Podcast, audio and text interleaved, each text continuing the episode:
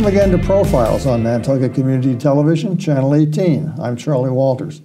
My guest today is Kitty Pochman. You probably know her as the Executive Director of the Linda Loring Nature Foundation, and she's here to tell us all about that foundation. Kitty, thanks for doing this. Well, thank you for inviting me, Charley. It's an honor. Let's start with the basics. Who was Linda Loring, and how did this foundation come to be? Linda was a longtime resident of Nantucket. She um, probably arrived here as an infant when her grandparents owned a home, and so she spent summers here and eventually moved here year round. She was a passionate advocate for wildlife and conservation, and had always been interested in how to preserve land around Nantucket. I love the story that she told me that it was in the 50s and she was out at the north head of Long Pond and the sun was rising. And she looked across the landscape, and you can imagine this was in the 50s off of Eel Point Road, so none of those houses were there. And she saw this exquisite landscape and said to herself, I have to own that. And so she started to purchase all the property out there that she eventually owned. There was about 270 acres. And then the question arose what was she going to do with this land? She had a house there on the pond that she spent time at and was an avid gardener, beautiful gardens there. And she um, eventually settled upon establishing a foundation. So she created the Linda Loring Nature Foundation, and it was in 2007 when the Nantucket Land Council raised the money to purchase the development rights on the property and put a conservation restriction in place. And that's when the organization became operational. So it existed prior to that? It did exist prior to that, but it was not operational. It did not have funds or no staff were um, available at that point in time. And I was hired in 2007 once they became operational. Now, just to put this into the context of time, uh, Linda passed away a few years ago. 2019. And she was how old? She was 99. Boy. She passed away. So she came here about 1920. She was born uh, in 1920, yes, 1922. So she was 98 when she was. Uh, hmm. Well, it, before we did this show, I was looking at an aerial map of that entire area. And uh, as, as you were referring to a moment ago, it's now surrounded by houses.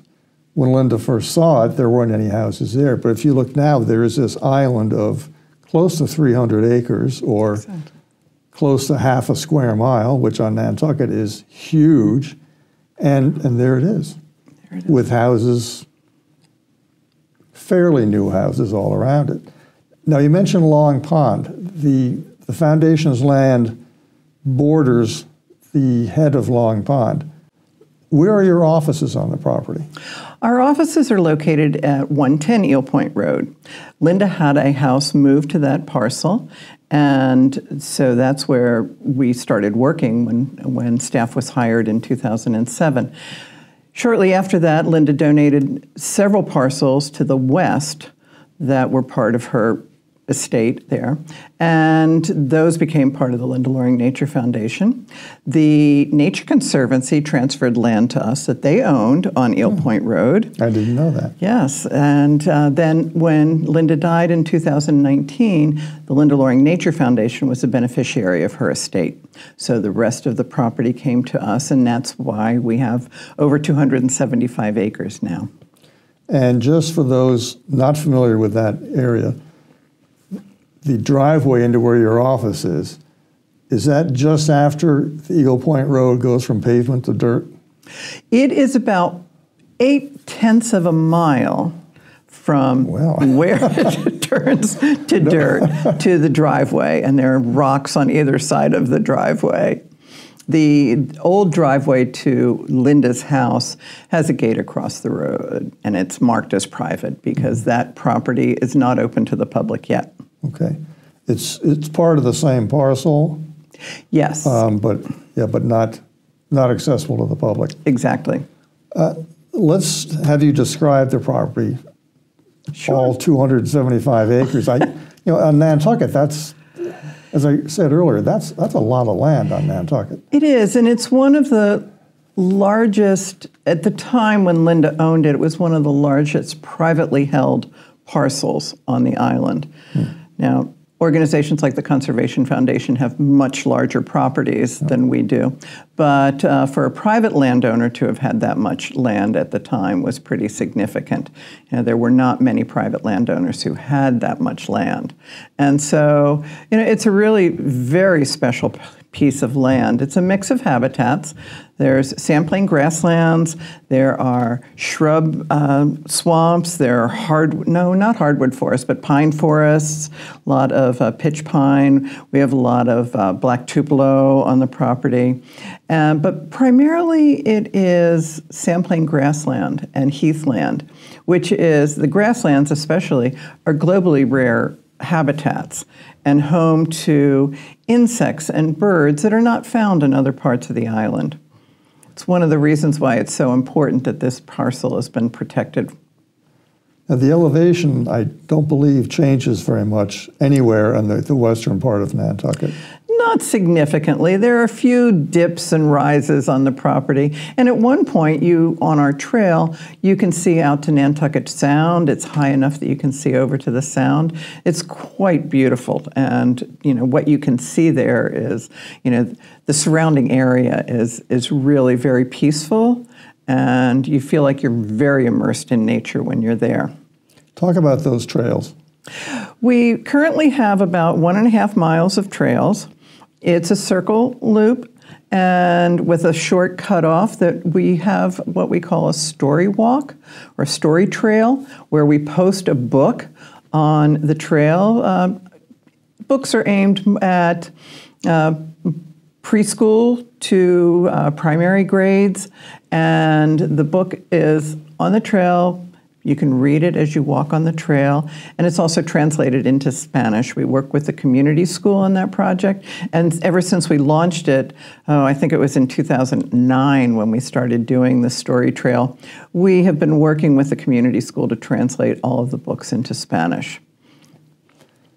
Are you open year round out there? If you want to go on the trail any time of the year, you can do that. The trails are open year round, dawn to dusk. We do not have dogs on the property as per our conservation restriction because we're a wildlife sanctuary. Yeah. And for the protection of the plants and the animals and for the research plots that we have out there, it's really important that that, that is, is followed. The, um, there are plenty of other wonderful spaces where people can walk their dogs around the island. We don't have anything against dogs. it's part of our conservation restriction that the Land Council enforces.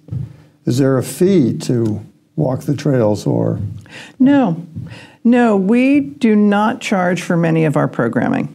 We've been very fortunate because of our founder that we have been able to offer programming free of charge, most of it. We do charge for a few things. Uh, Sarah is teaching a an ecology course, a coastal That's Sarah ecology. Bois. Sarah Bois is who is Dr. Sarah Bois is our director of research and education, and she and Dr. Jen Karberg of the Conservation Foundation are in their third year of teaching this coastal ecology class.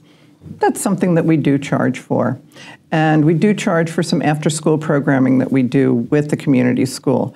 But our bird walks are offered for free. Our, uh, any of our on trail walks um, that we have throughout the year are offered for free. We go into the schools, we do programming with the schools, uh, all the schools, the independent schools, and the public school system. And we are able to do that for no charge. We do ask that people become members and support us because that is really helpful. And it supports, you know, conservation on Nantucket. How big is your staff and who are they? There are five of us on the staff at the Linda Loring Nature Foundation. I was the first staff member hired in 2007, so I've been there for 15 years. Sarah Bois is our Director of Research and Education. Seth Engelbourg is our Naturalist Educator and Program Manager. Kristen Bullitt is our Community Outreach Coordinator. And Libby Buck is our Conservation Science and Land Steward. I went to your website and read it uh, many times before this show. So let's let's go through some of the things that are that you emphasize. Research. Talk to us more. You've mentioned this, but talk some more about some research you're doing out Okay, there. sure. Well, there are three pillars to the work that we do there's research, there's conservation and stewardship, and there's education, all of which work together to inform our programming and uh, our outreach that we do at the foundation. Research, Sarah launched her research program when she was hired 10 years ago. And she studies phenology, which is a fancy science word for the timing of things. So, you and I were talking earlier, Charley, about how plants are starting to come out a little earlier. Mm-hmm. This is time of year when I start seeing things like uh, the um, invasive honeysuckle is starting to leaf out. And we've all noticed that daffodils are blooming around the island. This is a little early for Nantucket. Yes. And so. The, I, I should say that today is March 21st. Officially spring. Yes. Yes. And so what Sarah does is she has certain plants that she's studying around the uh, around our property, and she goes out every week and records when the leaves start to come out, when the buds start to fatten up, when all of this is happening, and also temperature and how that is coordinated with things happening in the plant world. It's all interconnected. You know, as plants come out earlier, insects that feed on those plants start to come out earlier. And then one of the things that happens, one of the impacts is that birds that are migrating through or maybe coming here to uh, nest on Nantucket for the summer will arrive after the insects that they rely on for their food source have already disappeared. And so th- that's a really interesting thing to think about how everything is so coordinated in our world. And while it's lovely having warmer winters, it's an impact that mm-hmm. is significant. One of the other impacts that happens and that Sarah studies as well, excuse me, are the impacts of many times we call them invasive species because they're not native to a particular area, but they are also can be considered climate refugees that are hmm. moving their territories as the climate changes. I don't know if you saw the article that was published in the Boston Globe recently, but with warmer winters, the tick populations are not dying off in the winters. Yes, I did notice that. And uh, we all not know what we want to hear. It is not what we want to hear. And with increased tick populations, there are increased exposures to all the tick-borne diseases that we don't want. But um, that is a little off topic. Um, well, not really. I mean, that's, that's it's all about climate change. But, but is there a good side to that? If there are creatures, birds who thrive on ticks, if there are any of those on Nantucket, they're having a feast. They would be having a feast. I'm not sure but, if they're, but they're not here. The only one I've heard of is guinea hens. I don't know how many guinea hens there are in Nantucket. Not, not many. Not many. Not many. Anyway, I put you off on a tangent. Back to you. So, um, so a lot of Sarah's work is um, really around climate change, and we are seeing other impacts. And one of the reasons that we're doing the research on the north head of Long Pond is testing the salinity and the water levels because the north head of Long Pond, well, Long Pond itself, is connected to Madaket, uh, through Madaket Ditch to Nantucket Sound. And so there's tidal influence through that whole area. And we can observe that. We can see, you know, where the the water is, the levels are, you know, as the tides change. And so it's important to study these things because that information is what is going to inform decisions going forward that how our island is going to you know protect itself. And what is it going to do? To become resilient against climate change and sea level rise. Education. Education is, has always been key to the work that we're doing. And we work with the schools, all the schools, um, the independent schools as well as the public school, and we'll either do programming on site um, with field trips and uh, actually do a lot of work with the Boys and Girls Club. That's one piece of education, and that is the focus mostly in the off season because in the summertime we are doing more um, family and adult programming. So there are opportunities for birding trips. We do regularly scheduled birding trips as well as private birding trips if somebody wanted to, you know, hire Seth uh, through the foundation to, you know, take them on a private birding trip. It's a fun way to um, explore the island and learn more about, you know, the avian populations. The Do you go into the schools? we do go into the schools. We will go into um, all the schools. The new school, we do a lot of work with some of the research projects that the students at the new school do. We'd go into the Lighthouse School, and we also go into the public schools. Um, other education programs that we do a lot with the Boys and Girls Club and the community school. We work collaboratively with them throughout the year.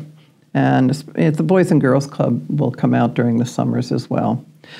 Um, much of the education is can be considered passive education, I suppose. So if somebody is coming out and walking on the trails, we have our trail guide. It's uh, that you can download uh, from our website, or we have uh, QR codes that you can just read it on your phone. And that guide is actually translated into five different languages. And we started to do that quite a few years ago. Um, the schools translate all of their materials into these same languages. So we've worked with a translating company, and it is translated into Bulgarian, Spanish, Russian, Nepalese, and Portuguese, maybe? I'm Portuguese. Yes, yes. you mentioned birding a moment ago. Talk some more about that. Well, birds are something that people just love. you know, they're fun. They're fun to watch. They're fun to learn more about. Um, you know, right around now is the time when the ospreys start to return to Nantucket. And so that's always an exciting time because many of us on Nantucket think that it's when the osprey return that spring has finally arrived, not when the equinox occurs. But um, you know, we do birding trips uh, throughout uh, spring into the fall, and uh, again work with our conservation partners and uh, visit different sites around the island, depending on you know what you might see in a different habitat. You know, you'll see different birds at the beach than you will see in the woods, and so you want to experience all the different birds here. There's a lot of a lot of great birds. And this is the time of year woodcocks start to go through their mating dances, and those are always fun to observe as well. What do you know about vultures? I'm seeing more and more vultures, and in places I would never expect to see them in the I first would, place. I would suggest that you might want to talk to Dr. Sarah Bois about vultures because she worked, did an internship in California with the condors, and she is really? a big fan of, of vultures. They are definitely being seen more and more on the island. Um, when I first came to Nantucket, you did not see No, turkey I don't- vultures I don't here. think there were any at all. I don't think so. And probably in the last 15 years, you know, there have been more and more, and the population has grown. It's you see them everywhere. I understand they're roosting in town now. Uh, I can tell you firsthand, yes. Uh, th- across the street from our house in town, Mm-hmm. there were nine of them on the, on the Widow's Walk. Yes, And they're big birds. they are big birds. Tiny heads, but huge bodies. Well, they're a wonderful species because, eh, well, they, you know, are scavengers.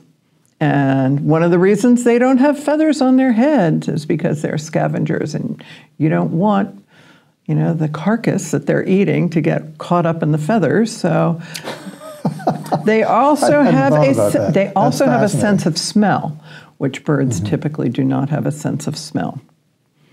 Huh. So that's why if there's a carcass around, don't be surprised if there Right. are vultures circling. Exactly. Stewardship. Again, you, you mentioned that before, but tell us some more about that. Sure. Well, conservation and stewardship is probably the primary reason the Linda Loring Nature Foundation was protected because of those rare habitats. You know, I didn't mention vernal pools. We have vernal pools. We have And, and what is a vernal pool? a vernal pool is a pool, a water body that is only around in the spring. Hence And- the name vernal. Hence the name vernal. And they're very specific um, animals that are found, uh, fairy shrimp that are found in a vernal pool, and then they dry up in the summertime. But uh, it's a very important habitat for, you know, certain amphibian species and uh, for turtles. And so those are found on the property. How big are those? Can vary in size, as far as I know. Some are pretty small, some are a little bit larger. Uh, if they get too, they they wouldn't be considered a vernal pool if they're too large. Okay. But um, you know the um,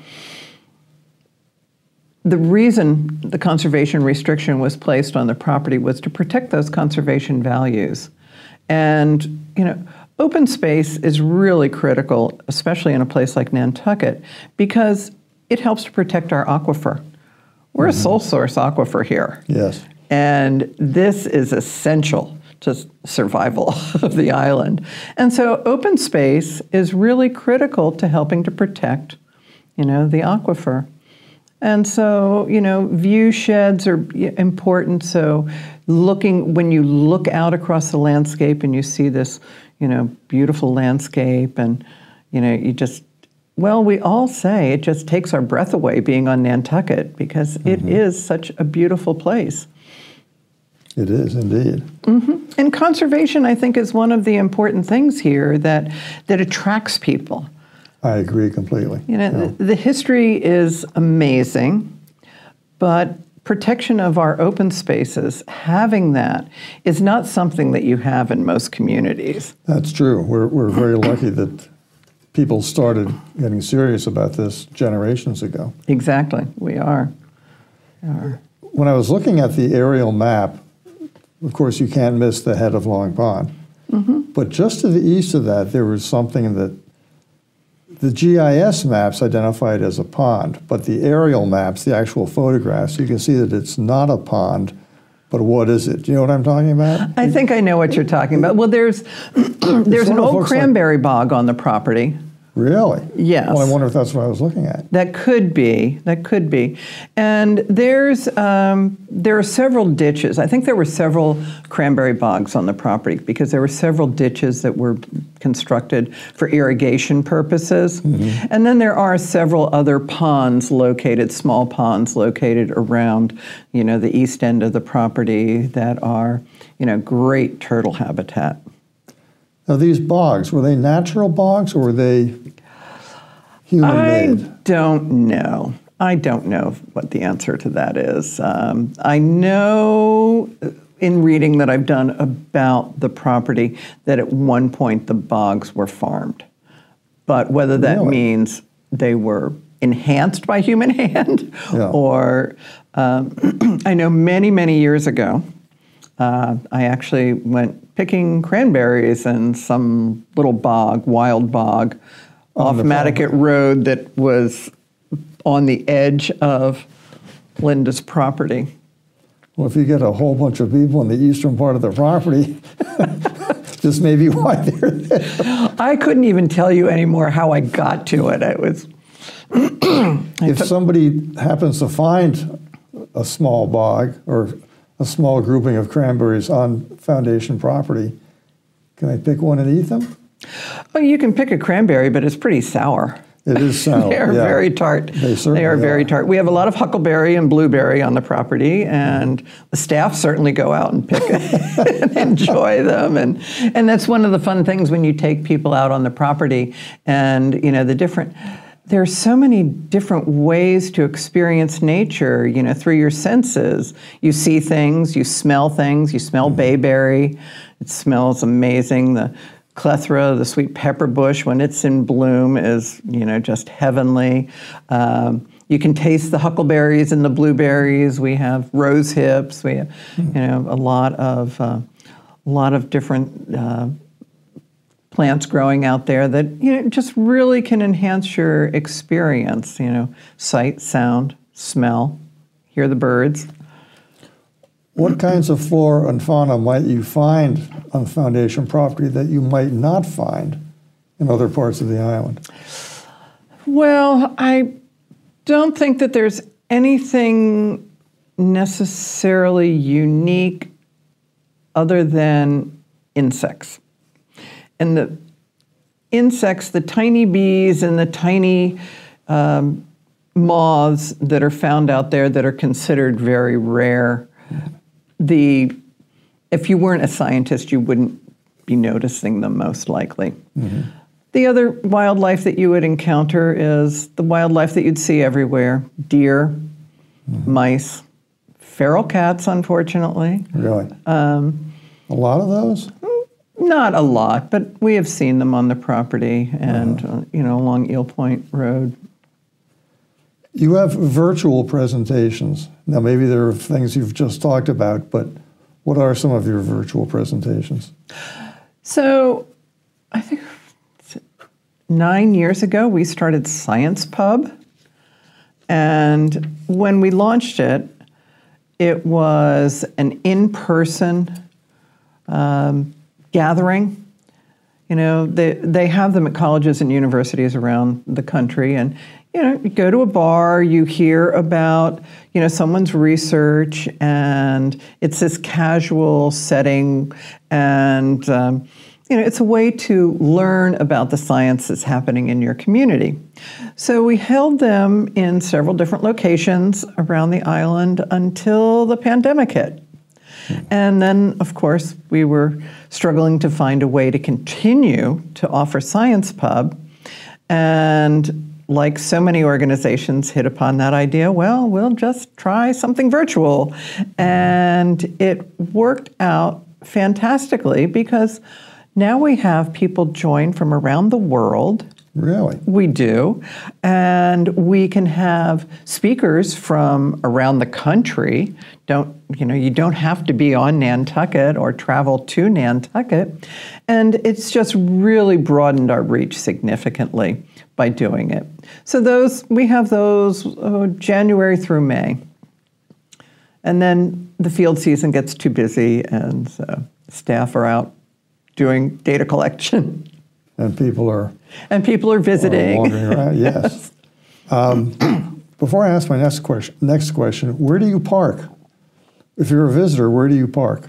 We have a parking lot. We have a little parking area By your office? by our offices at 110, and there's it's right there at the trailhead, so you can just walk uh, from there. And we also have some picnic tables out for people to rest. There are benches on the trails. You know, several are memorial benches um, that very gracious donors have contributed, and um, you know, there's nice views from where they those are located to overlook the pond, overlook the sound, you know, in some peaceful location. A moment ago, you mentioned invasive species, and I'm connecting that with a photograph I saw on the website, I believe, of black pines being removed. Now, I assume they're an invasive species. Um, why are you removing those as opposed to something else? Well, other than the Japanese black pines, we are very fortunate that we don't have many invasive species on the property. And the populations that we have had, we've been able to manage fairly well on our own. Japanese black pines were very popular, you know, in the last few decades because they're particularly wind resistant. Mm-hmm. And so a lot of people planted them. They became they were good wind buffers. But the problem with them is that they're not native. They do spread significantly. They do not live very long. And when they die, they become a fire hazard. Hmm. And they move into other habitat. And you know that's one of the downsides of any invasive species. It outcompetes the native plants. And so removing them helps to improve the habitat. And habitats that are native species tend to be much more resistant to climate change as well. Hmm. And it increases the biodiversity of a habitat. So you'll have more plants and you'll have more insects and more animals, more birds in a biodiverse habitat. So we've been removing these stands of Japanese black pines.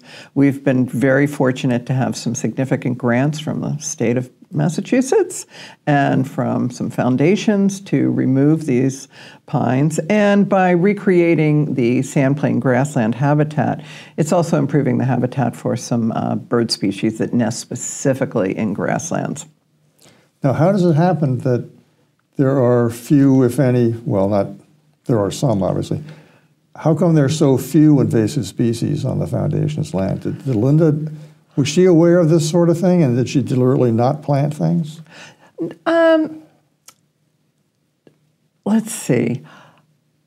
I think it's because the habitat, that parcel was never really, um, how should I, what's the word I'm trying to find here? Not developed? The maybe? foundation was never developed. That, that property was never developed. And so there was, there was not a lot of human intervention on the mm-hmm. property or disturbance. Mm-hmm. And when there isn't disturbance, you, you know, the, the habitat stays much more natural. Um, the Japanese black pines were planted hmm. there and, and spread um, pretty significantly. The other things that we find on the property, a little bit of um, uh, honeysuckle, which is, you know, can be removed, but not significant amounts of honeysuckle. Uh, we find some of the grasses that are mostly escaped from gardens, and those we can remove pretty fairly easily. Um, Eel Point Road itself has some problems with some invasive species, uh, black swallowwort and uh, spotted knapweed in particular are on Eel Point Road, and so we work with some of the conservation organizations around the island to remove some of those invasive species that are, you know, easily removed with uh, a cohort of volunteers. Do we know what the land out there looked like before the English settlers got here? I'm thinking, was there a forest out there, or pro- uh, on a grassland plain? I guess there couldn't have been. Probably not. I think most of Nantucket, if you go back and look at Peter Dunwiddie's book, The Landscape of Nantucket, you know, and he took photographs of, you know, you know, several decades apart. And because of the wind, there probably were not very many trees here once they got removed. Um, and so it was pretty open landscape, um, you know, with uh, you know a lot of the grassland, shrubland habitat. And there's more grassland out on the south shore. And I, I'm just making the connection now. Linda used to have a cottage out there, didn't she? She did. She did have a cottage out there. I don't know. Is that a coincidence, or did she have a special interest in grassland plains? That's a good question. I never asked her that. Um, I think she liked the cottage because it was on the ocean. And there weren't a whole lot of houses near And there weren't a whole lot of. yes. Before we go, tell us some more about yourself. How long have you been here? Where did you come from? Etc. Okay. Well, I had kind of a roundabout trip to Nantucket, I suppose, that uh, might not be that different than many people. I graduated from college and uh, came to work here for the summer. I was a waitress at Captain Tobey's. Oh my God. Yes, back in the day. And I met my future husband at the end of the summer at Preston's Airport Lounge, another iconic place on Nantucket. and we wanted to move back to Nantucket, but um, and be here year round. And while we could find a place for the winter to live for the winter, we couldn't find winter jobs. This was in the 70s, and Ah, it was a very different economy at the Yes, it time. was.